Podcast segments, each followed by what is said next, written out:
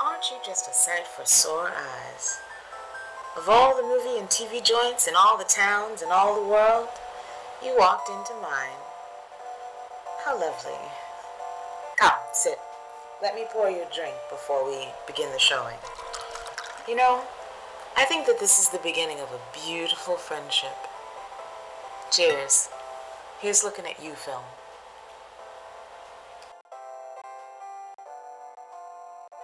Well, hello there. How are we? Welcome back to Here's Looking at You Film, a podcast for the vintage cinephile with modern sensibilities. I'm your host, Nikki. Uh, Happy New Year! Um, so, you know, when I I thought about this starting this podcast a long time ago, but when I started this in October, it was really something that I wanted to do strictly for me. Um, just, I didn't really care about the outcome. I just wanted to have like a secondary activity to do um, to keep me busy. So every kind tweet, uh, DM, email or general well wish that I've gotten has been so welcome. And I am so, so grateful for every person who takes the time to hear me out and listen in, whether it's just for your old personal faves or for movies you haven't seen. Um, it's been a joy to walk you through them. I cannot wait to show you what I have in store for the upcoming year. I'm so excited. Um, I am here recording today with COVID. That's how excited I am about doing this podcast. I will record through the Omicron. I do not care. Um, I'm here for y'all. Love y'all. Um, I also, before I start, want to send my deepest condolences to the families and close ones of Max Julien, who was best known for starring as Goldie in the 1973 classic The Mack. Um, he was also uh, a brilliant artist um, and a brilliant actor. Um, and I also want to send a special thank you for being a friend to our last Golden Girl, Betty White. Um, both of them were pioneers in many facets and corners of the arts. And as Julien passed away at 88 and Betty at 99, both angel numbers, I am sure that they're living their best afterlives now. Now, moving into our film this week, I took a little time off for the holiday, but even though we missed the New Year countdown, doesn't mean I wasn't watching the clock. More specifically, Stanley Kubrick's 1971 dystopian classic, A Clockwork Orange. Now, the term A Clockwork Orange refers to something that looks natural on the outside but operates mechanically inside. Um, the term was actually featured in the 1962 book by Anthony Burgess, but as there is no reference to the phrase in the film, it would appear to kind of just be a nonsensical name if you're not familiar with the book. And we'll talk a bit about this later, of course. You know, we always talk after the film. Now, our cast isn't really a well known cast of players, but Malcolm McDowell's iconic disturbed grin, shaded by that black bowler hat, one eye curtained in false lashes, false lashes became a cult flag of sorts for the degenerate generation, even leading to a temporary ban of the movie for a while in Britain because people were adopting some of the same ultra violent methods. Um, however, we're going to run through the cast for the sake of the name so that you have a, an idea of some of the names in the movie. Um, Malcolm McDowell is Alex DeLarge. Uh, Patrick Magee plays Frank Alexander. Adrienne Corri is Mary Alexander, his wife. Um, Michael Bates as Chief Guard Barnes. Warren Clarke as Dim. Um, Clive Francis plays Joe the Lodger. Miriam Karlin plays the cat lady, Mrs. Weathers. Um, James Marcus plays Georgie. And we've got a field of other actors and actresses in the film as well. Now, this film is by Stanley Kubrick, who is sort of a cult filmmaker. A lot of people like to say that his films don't really have a genre. Um, they do have a general theme, of course. Every film has to have some kind of theme. But um, they kind of. Uh, uh, weave in and out between science fiction, uh, dystopian, uh, comedy, drama, horror. Um, it weaves in and out between everything. So, um, Stanley Kubrick is sort of like a, a director that stands on his own. And this was, I believe, one of his second famous film. Uh, the first one would have been 2001 A Space Odyssey. Um, so uh, this was uh, this is meant to mix reviews but we'll talk a little bit more about that as well later. Okay, well, now that we have our players, we can press play. Our film begins on a deep red screen with electronic Baroque music playing. Uh, the screen quickly jumps to blue to tell us that this is a Stanley Kubrick produ- production and sw- switches back to red to display the name of the film, A Clockwork Orange. We jump to a close up of our main boy and narrator, Alex DeLarge. Now, quick note in the book, he doesn't really have a last name, but he refers to himself one time as Alex the Large, and so Kubrick simply made it into his name, stylized. Now, back to the film. Pulling out from this close up, we get a full view of the univer- uniform that he and his droogs don black bowler cap, white suspenders, white cricket uniform with the jock cup on the outside, and black boots. Here at the Korova Milk Bar, the tables and milk dispensers are all white porcelain sculptures of naked women wearing colorfully, uh, strangely done up wigs. And as we continue to pull back, we get a welcoming opening monologue from Alex. There was me, that is Alex, and my three droogs that is Pete, Georgie, and Dim. And we sat in the Korova Milk Bar trying to make up our rassoodocks what to do with the evening. The Korova Milk Bar sold Milk Plus, Milk Plus Vellocet, or Synthemesc, or Drencrom, which is what we were drinking. This would sharpen you up and make you ready for a bit of the old ultra violence. So, some of the funky sounding slang in the book and the film were written specifically by Anthony Burgess and is referred to as Nadsat, which is like a mix of Russian homophones and some English slang. Burgess was a polyglot, and he realized that if he used the slang from the time, which was the late 60s, the book would sort of be stuck in the 60s and would be dated eventually. So, creating a language based on foreign words that don't ever change but still sound stylized make the text a little bit more timeless but still give it that young feel. So, for instance, the word droog derives from the Russian word murug, which means friend, or the Russian word for good, khorosho, sounds very close to the word horror show. So something real horror show is really good, contrary to how it sounds. And there's also plays on regular words, like apology being apipolylogis, or mom and dad being P and M. I personally think it only really sounds good in a British accent, but I think maybe I'm just not cool enough to give a good show of it and make it sound cool. Maybe if I had a cooler voice, it would sound better coming out of my mouth. Getting back to Alex and his droogs, we find ourselves under a bridge with an old drunk loudly singing a tune, hoping someone will come help him to drown his sorrows even more. Now, in the darkness of the bridge, we can see the shadow of our boys approaching, walking canes in hand. Alex narrates over his singing about how he hates a messy drunk, especially an old one.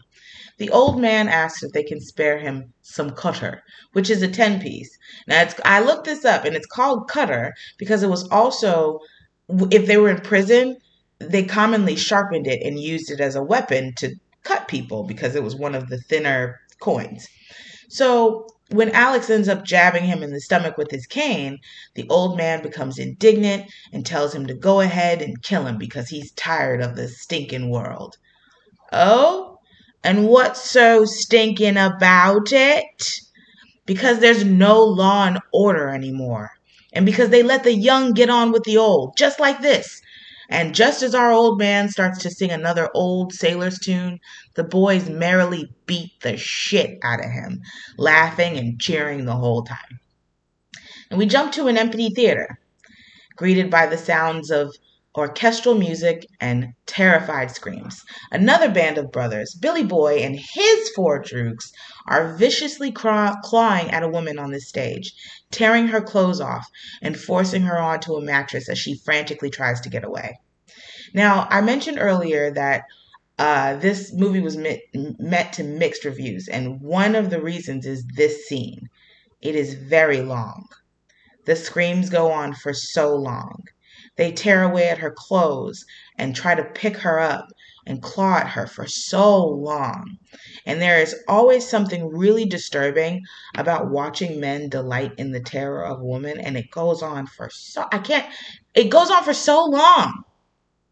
Anyway, well, As they're preparing for the old in out, in out with a weepy young Devotchka, Alex and his droogs emerge from the shadows looking for a fight.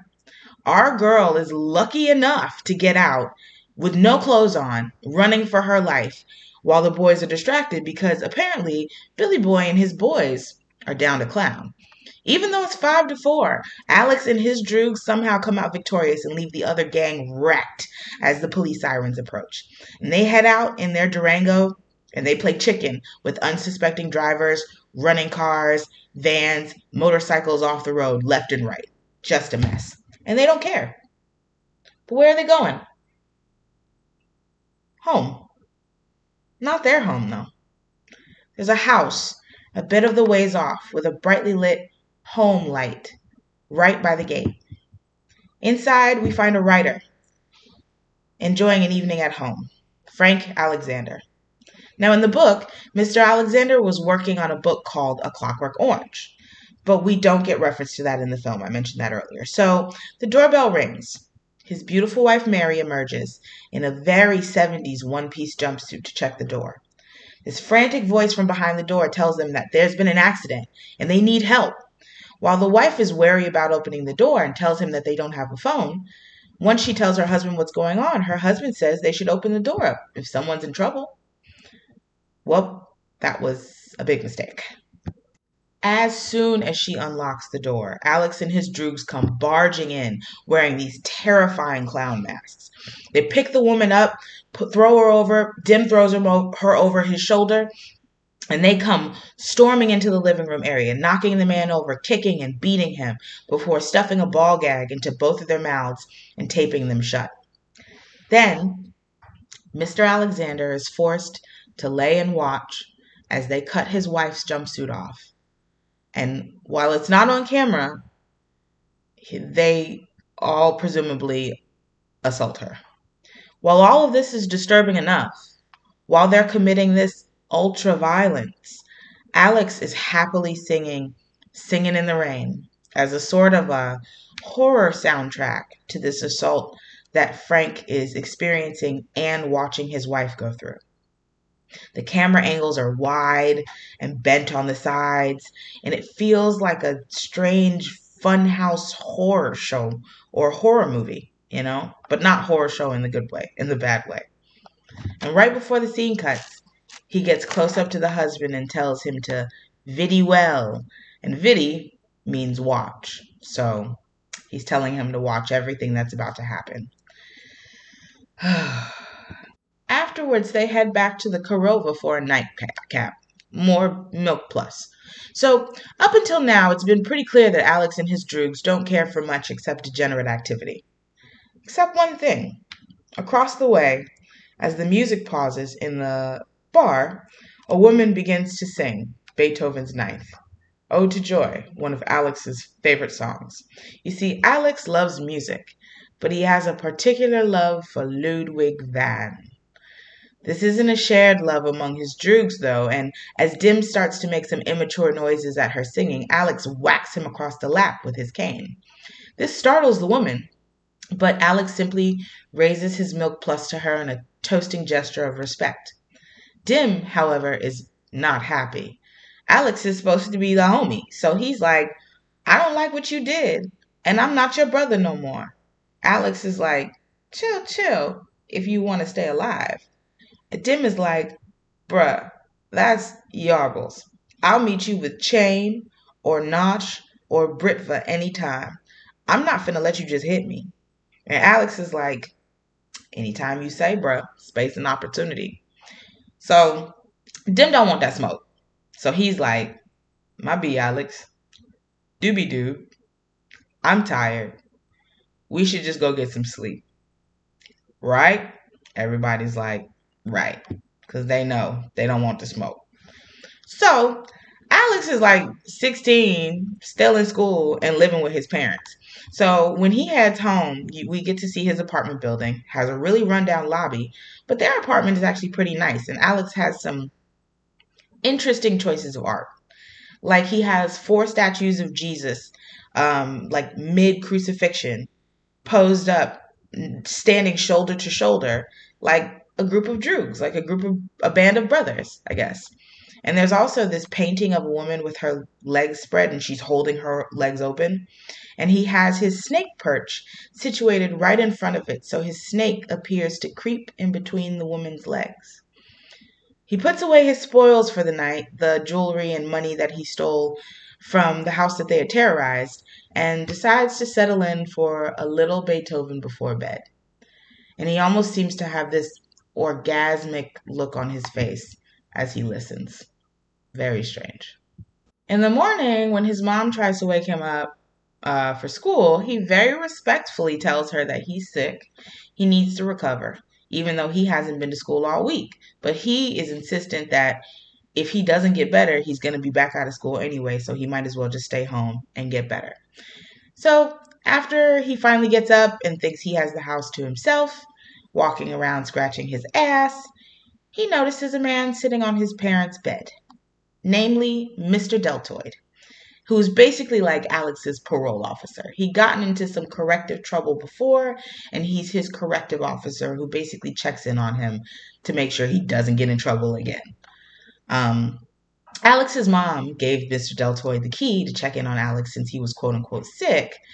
And if you guys have ever seen that episode of Family Guy where Brian um, goes to work, I think at the New York Times, or when Chris Griffin goes to that um, his grandfather's school, and there's th- those people in there like, "How do you do, son?" Mr. Deltoid sounds just like that. Oh yes, yes, son. He says yes, yes.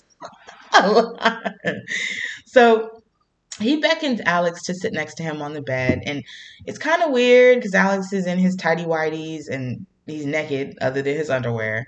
And Mr. Deltoid has this very sort of aggressive smile on his face, but he's roughly grabbing Alex's hair and pulls him back onto the bed, sort of while insinuating that Alex is still up to no good. Some extreme nastiness, yes. All while Alex is like protesting, saying like, "I'm I'm on the up and up. I'm not doing none of that. Like the police haven't caught me doing anything."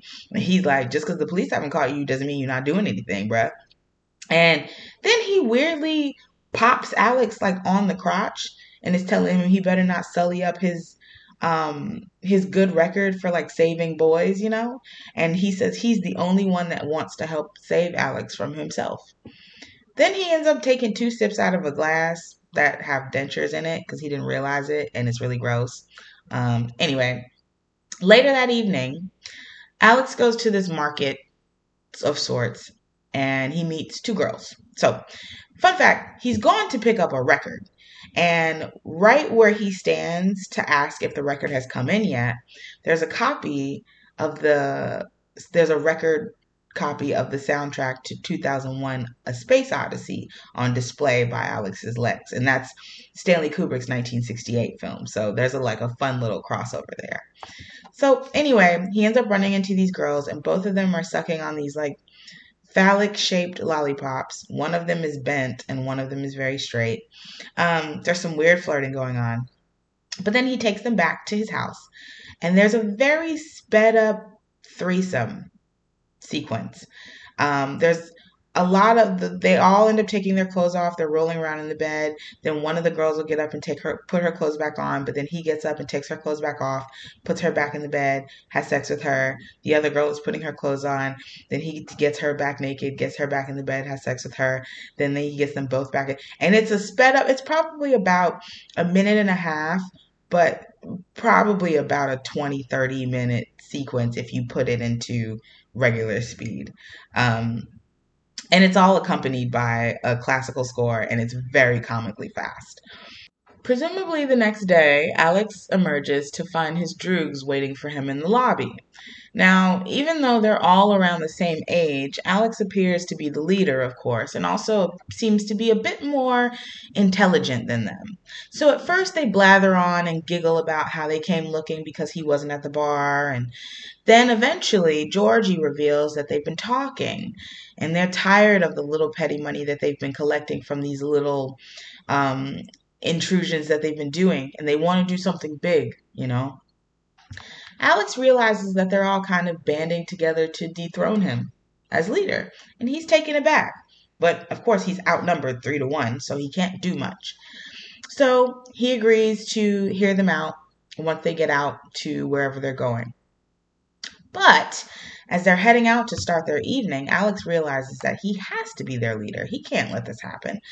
So he hits Georgie in the legs with the cane and knocks him into um, the river that they're walking by, followed by Dim trying to attack Alex and falling into the river as well. And then when Dim tries to get out, Alex extends his hand to grab and pull him out, but quickly pulls out a knife and cuts Dim right across the back of his hand. So now the boys are are docile. The other guy, Peter, he hasn't really done anything. He's just kind of stayed back. He does not want to get in his mess. He is not going to get in trouble. And Alex gives them all a little guff to see if they're still riled up, but they are definitely like, no, we don't we, we don't want to talk about it anymore. But Alex still wants to hear the plan because he's sure if they've gone through all this, it must be a good plan, right? So there's this like retreat out in the middle of nowhere, a little ways off, and it's closed for the week. And it's run by this um, older lady, but there's probably a ton of money and stuff in there. So they figure off they're going to go. The woman inside, Mrs. Weathers, is practicing her very flexible yoga positions while her many, many, many cats run around. So many cats. So she hears the doorbell. She hits the buzzer, asks what's going on. She hears the same sob story about there being an accident, somebody needs help, friend is badly hurt. So she decides not to let them in. And uh, Alex says, "Oh, I totally understand. You know, with all this, the people and all these crazy youth running around, totally understand why you wouldn't want to let us in. Well, you know, have a good night." Well, she hasn't let them in, but she does decide to call the police because the language that they used outside the door is literally the exact same script that she had read in the papers from Frank Alexander and his wife's attack. And she just wants to be careful. So she's called the police just to tell them what's going on. They've said they'll send a SWAT car around. Well, the Droogs decide to climb in the back way. Alex is going to hop in the window, and then once he's got Mrs. Weathers subdued, he'll let the rest of the Droogs in the front door. Um, once uh, Alex gets in, Mrs. Weathers is feisty and ready to fight. She does not play. And she gives him a run for the money. But so there was this like big penis sculpture on her desk, like a very big penis sculpture. And Alex decided he was messing around with it. She told him don't mess around with it. So he decides to pick her up and he's messing around and pretending he's going to attack her with it he's chasing her around, and when she falls, he eventually beats her unconscious with it. So Alex hears the police coming and heads outside to get out of Dodge, tells the Droogs they've got to leave, but Dim is waiting with a bottle and smashes Alex in the face with it, so he can't see. And he's left alone to be arrested when the police arrived by himself. At the station, Alex is trying to be chill, but they beat him up because who cares if you're cool? We're still going to beat you up. You're a gross, belligerent youth, and we can beat you up. We are the police. Then Mr. Deltoid shows up. So Alex is like, tell them, I'm a good kid. I'm a good lad. But no, um, Mrs. Weathers died from her injuries. So Alex is a murderer now and has messed up Deltoid's record officially just like he told him not to do. And the police tell Mr. Deltoid, you can hit him if you want to. But he does even worse. He spits right in his face, like gathers as much spit as he can, and ugh. So, our boy gets sentenced to 14 years. And upon entry, you can tell that he knows how to put on for authority to seem like a good guy. He follows instructions to the T, no back talk, and tries to emulate the model prisoner. He's especially astute in their religious practices, even taking position as the altar assistant. there's a guy that keeps flirting with him and making kissy faces at him while he's up there and he's trying to ignore it.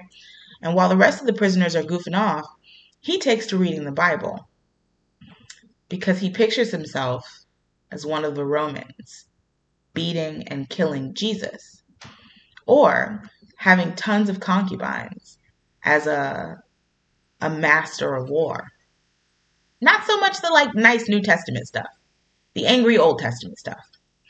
Anyway, soon we find out why he's been trying so hard.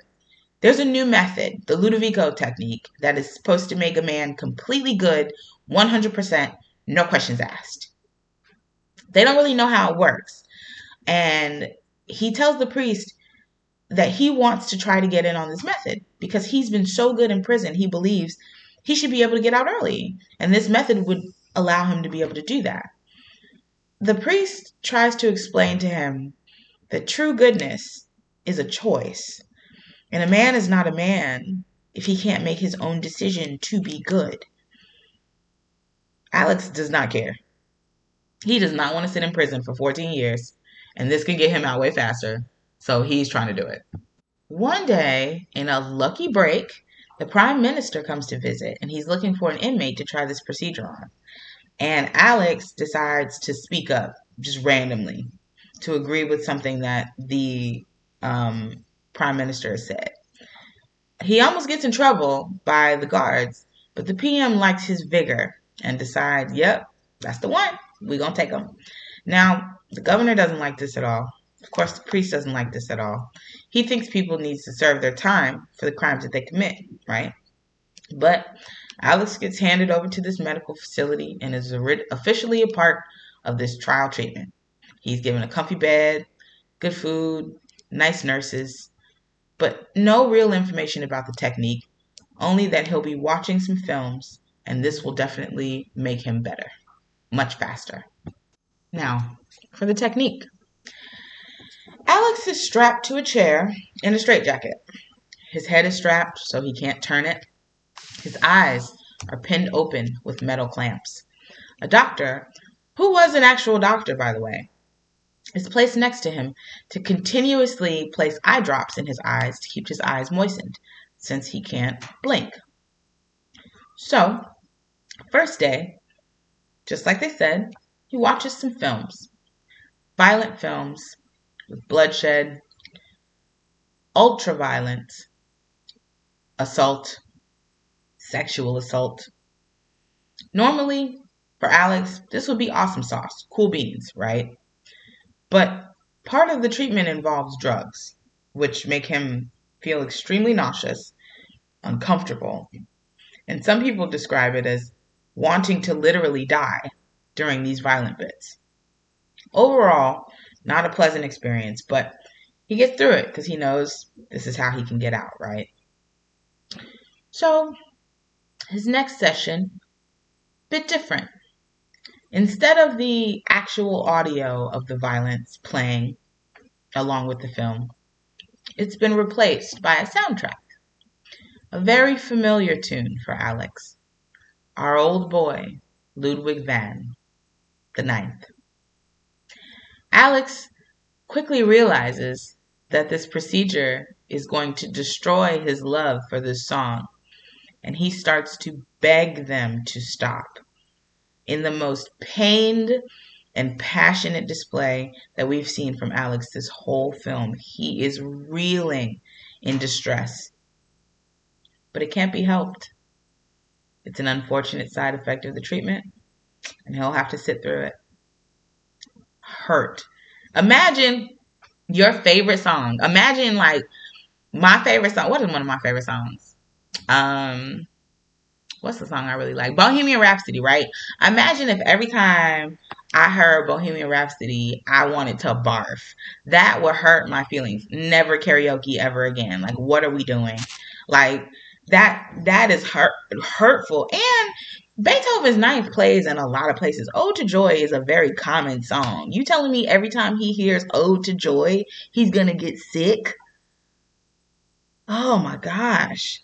Anyway, after a mere two weeks of this procedure, he's placed on a stage to demonstrate the effectiveness of the treatment. First, a man comes out and begins to insult Alex, um, which he at first takes very lightly and very well, knowing that he's not allowed to display any kinds of um, violence towards the man. But the man begins to beat Alex and kicks him.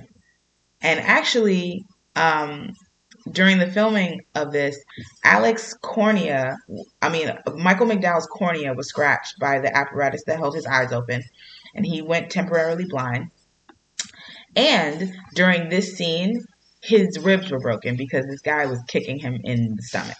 Um, and eventually, um, the man orders Alex to lick the bottom of his shoe, and he complies um, because he has no choice.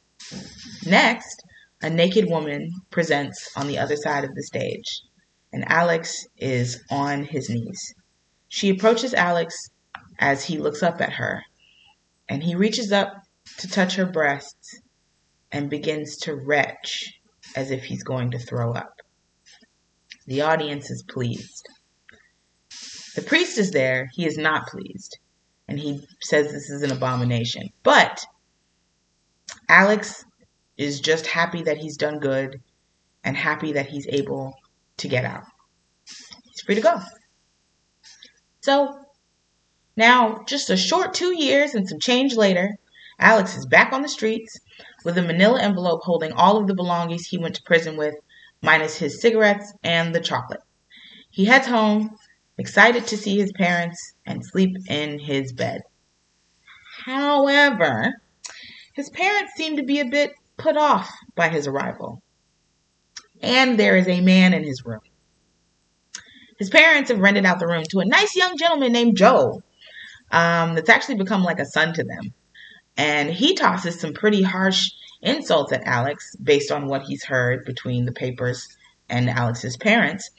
And Alex gets a little bit riled up, but as soon as he goes to punch Joe, immediately starts to retch and heave and barf or in burp.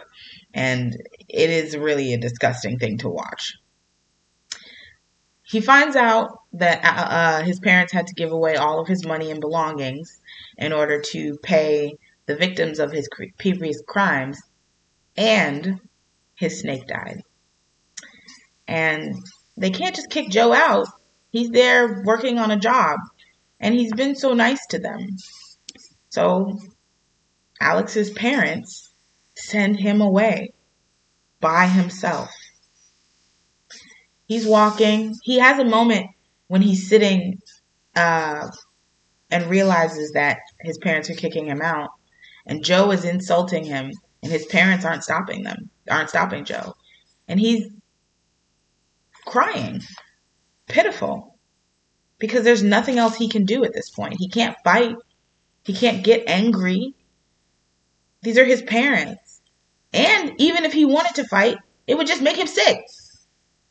So he just sits there and cries and eventually gets up and says he'll go out and make it on his own.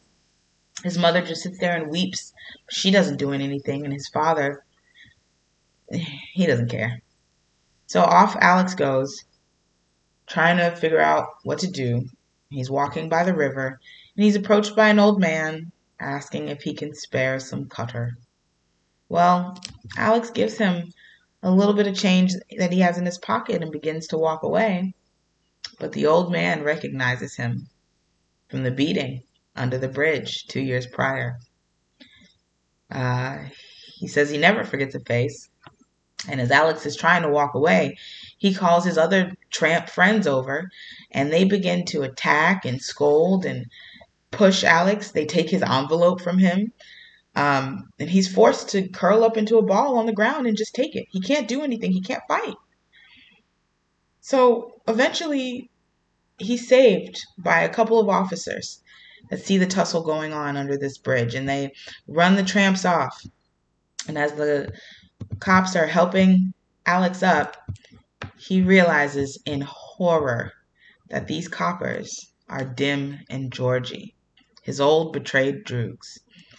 And they know he can't fight them off. Alex has been in all the papers. Everyone knows about his procedure.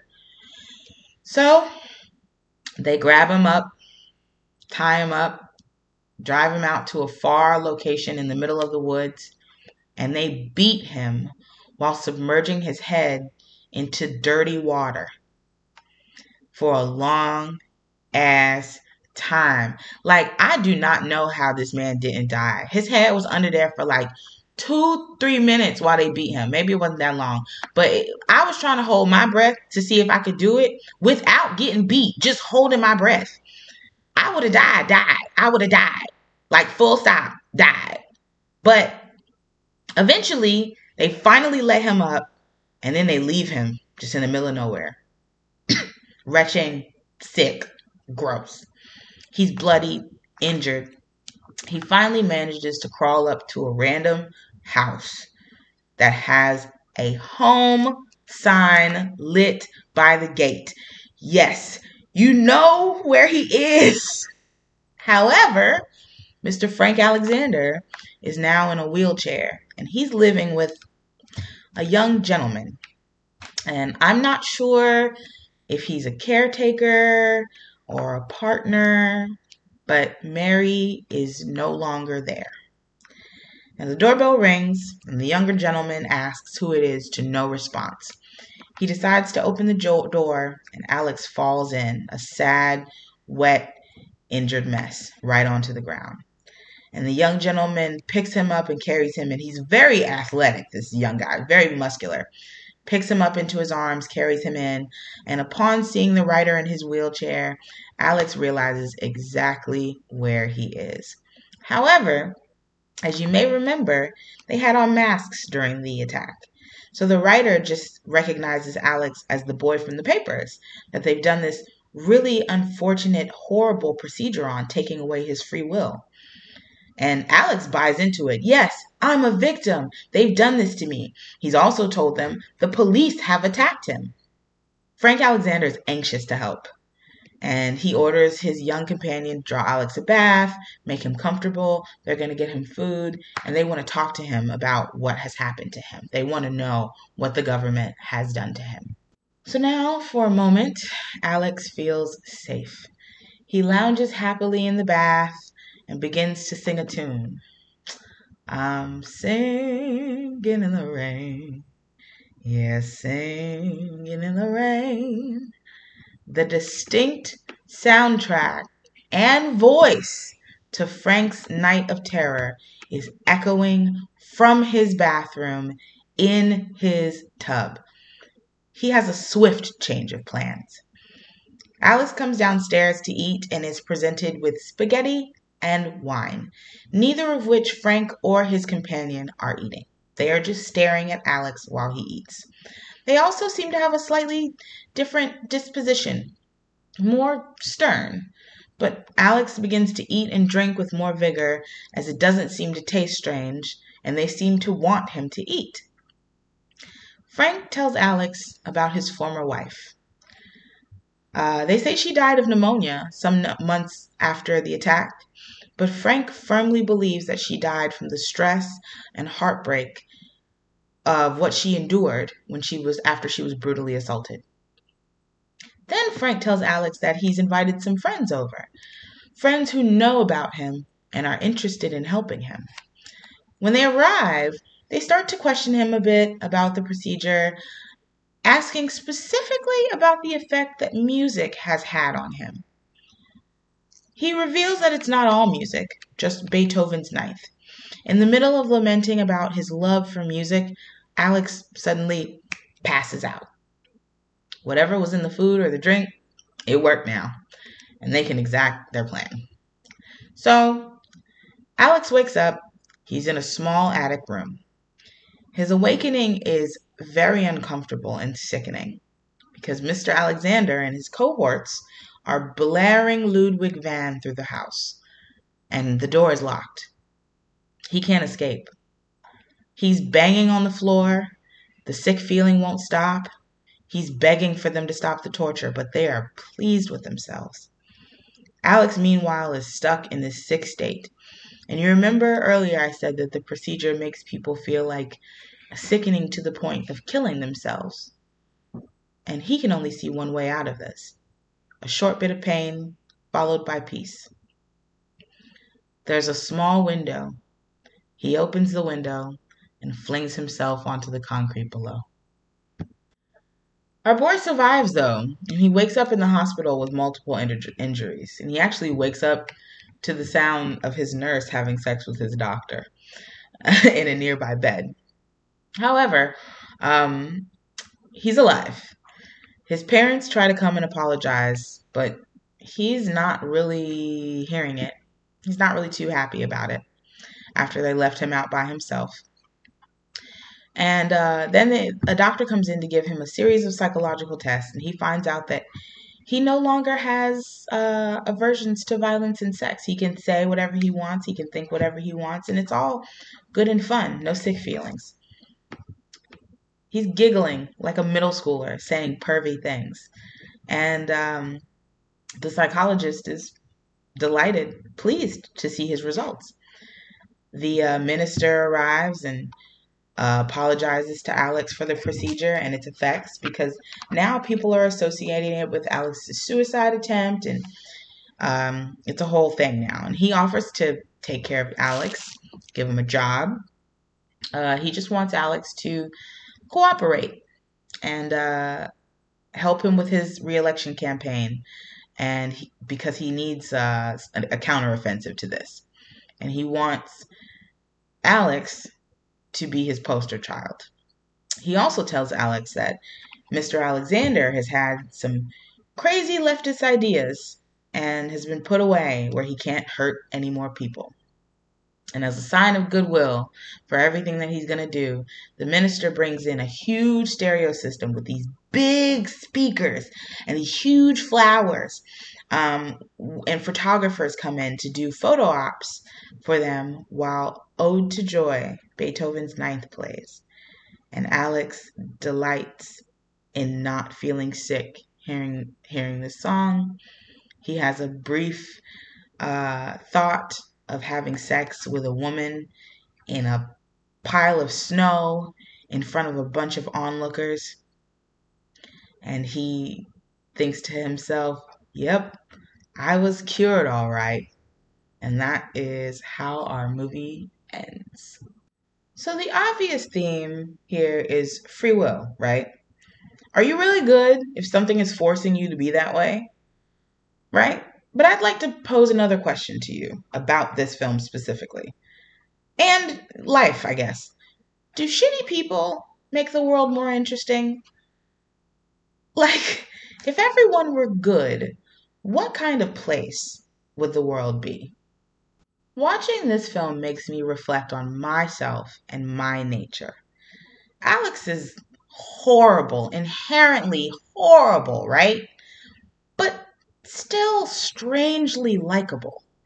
He's smart, he's witty, has a fun use of language, quick sense of humor, but knows how to put on a good show for the authority figures in his life. He's evil. But somehow it's way more fun to watch him be a shit human being than watching him burp and almost throw up every time someone is mean to him. The second half of the film is total lemony snicket, just a series of unfortunate meetings and events for this guy. He is catching hell for the hell that he caused. But in every case, Alex's previous violence is avenged with more violence. Even in his parents' home, where he really didn't inflict any violence. It was just more mental violence for what his parents didn't know about him. Joe is lashing out at him in the way that his parents probably should have, but didn't know how to. Then he goes out, the old men, the cops, and Mr. Alexander he becomes a pitiful shell of himself. No quippy comebacks, no boyish charm. Even watching him cry when his parents practically disown him is it's uncomfortable. It's not even really sad. It just feels gross. And it feels like we were the completely different person than we started with. Because they've taken all of Alex's Alex that we've come to know but everything that we've come to know of Alex is a shit person. Right? It also brings to mind our previous Psycho episode. We talked about how following a criminal protagonist makes us more sympathetic to their crimes. And during the latter half of this film, one may actually begin to wonder exactly how much Alex is expected to suffer. His prison sentence would have been 14 years. He got out way earlier than that, right? But there would still be violence when he got out. In movies, TV, print, how would he avoid that violence for the rest of his life? Not to mention people. People are inherently violent. He had no means to defend himself, even if he was about to be killed. Is that really better than prison? Even more interesting to, to me, Frank realized who Alex was with a song that induced terror in him. So his response was to terrorize Alex with music as well, knowing what the response would be. Frank was so averse to this procedure and condemned the government for it when Alex first showed up because of his leftist ideals and wanting to um, oppose the government so much. But was completely open to using the effects of that procedure when it was to his benefit. Frank represents the left, government the right. Both sides believe that the ends justify the means if they have a good enough reason for it. A clockwork orange, something that looks organic and real on the outside, but is mechanical or man made inside. Is it weird to think that law generally makes us all a little bit mechanical on the inside? No matter what side of the spectrum we fall on. For instance, here's an example. Here in New York, you can't make a right, a right turn on a red light. I had never experienced that without like the no right turn on red sign. Usually that's like at the corner if you can't turn right. But in New York, you can't turn right on any red lights, no matter what. But I learned. Now, when I go other places, I've been conditioned, I've been trained to not turn at a red light, even if I can. The law has trained me, not because I care about other cars or about pedestrians or because I care about civic duty, but because I'll get a ticket if I get caught.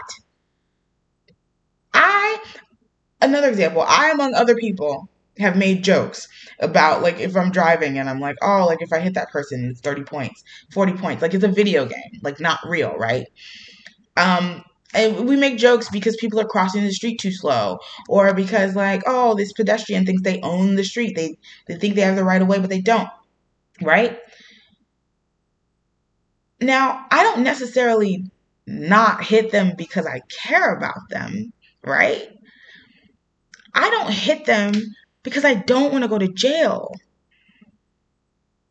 I can't cut through a parking lot to get to another street.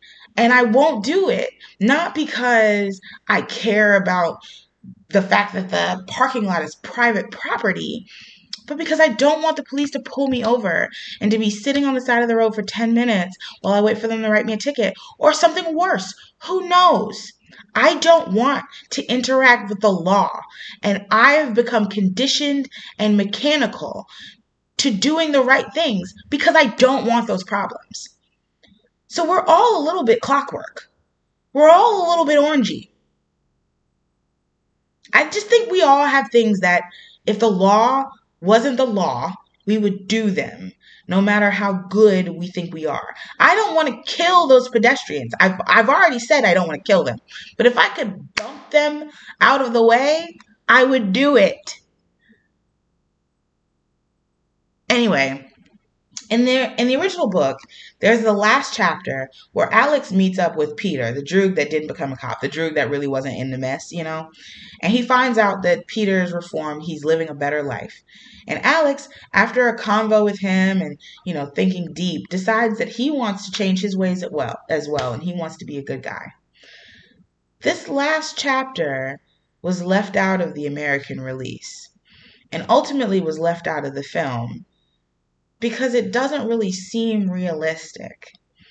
If a man as inherently evil as Alex's free will was taken away to that degree, where he was made sick, and then it was returned to him, I highly doubt that he would choose the high road of deciding to become a good guy, especially seeing how he was treated once that free will was taken away and the good treatment that he was getting once he got that free will back. I think that the ending that we got in the movie, the American ending, without the quote unquote bonus chapter, is the right one. It's the true one. So, do I recommend seeing it? Yeah. It's got some disturbing imagery and it's got some weird moments. But I would say if you were able to sit through, like, say, like Requiem for a Dream, you can make it through this. Uh, some of the visuals are iconic.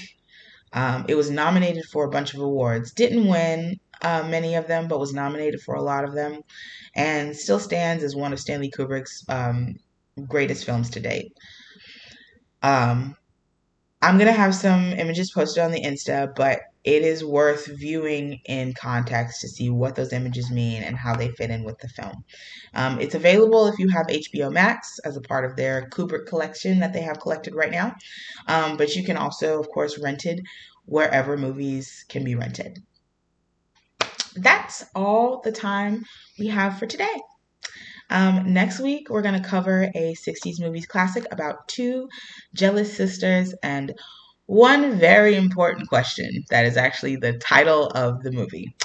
Please follow the podcast on whatever platform you use to listen to podcasts. And if you didn't know, um, if you're a Spotify person, you can now rate rate podcasts on Spotify. So if you're a Spotify person, you can show a little love over there. Um, hopefully, it'll be a five stars. But however you feel, hopefully you'll give us a rate. Um, Apple also allows you to rate, and I always recommend listening to Podchaser or Goodpods. They are specifically for podcasts. You can share podcasts um, that your friends like, see what your your friends are listening to, and um, just generally keep your podcast separate from your music, which I know some people like to do. Uh, check out the Life Pod Instagram. Uh, as always, follow me on Twitter at film underscore Nikki. I am always on Twitter, as I have said a million times. And I actually wanted to mention um, my Twitter right now is at uh, about 460 followers. When I get to 500 followers on my Twitter, I will be doing a whiskey giveaway. Um, I will uh, be going through a couple of people on my Instagram and doing a couple of 375 mil bottles. I didn't want to just give out one because I have gotten a lot of support um, over the last couple of months. So I'll be doing a couple 375 mil bottles. I'll be giving people a couple of choices between bourbons or scotch. But you know, I am a whiskey gal. So if you um, win, it will be a bottle of whiskey. Um, I also Send any collab requests, advice, movie recommendations, or general greetings to any of my DMs on any of my socials or here's looking podcast at gmail.com. That's H E R E S L O O K I N P O D C A S T at gmail.com. Wow, this was wonderful. I hope you guys had a wonderful holiday. Um, I can't believe I made it through this episode without going into a coughing fit. I think I actually am getting um, better. Uh, thank goodness. Uh, thank goodness for uh, vaccines because who knows what my life would have been like if I had not been vaccinated right now. But um, here I am, and I am really excited to uh, share this new year with you in 2022. Hopefully, we'll have some good times together. And thank you for tuning in. And if I don't see you, my brothers, good afternoon, good evening, and good night. Cheers.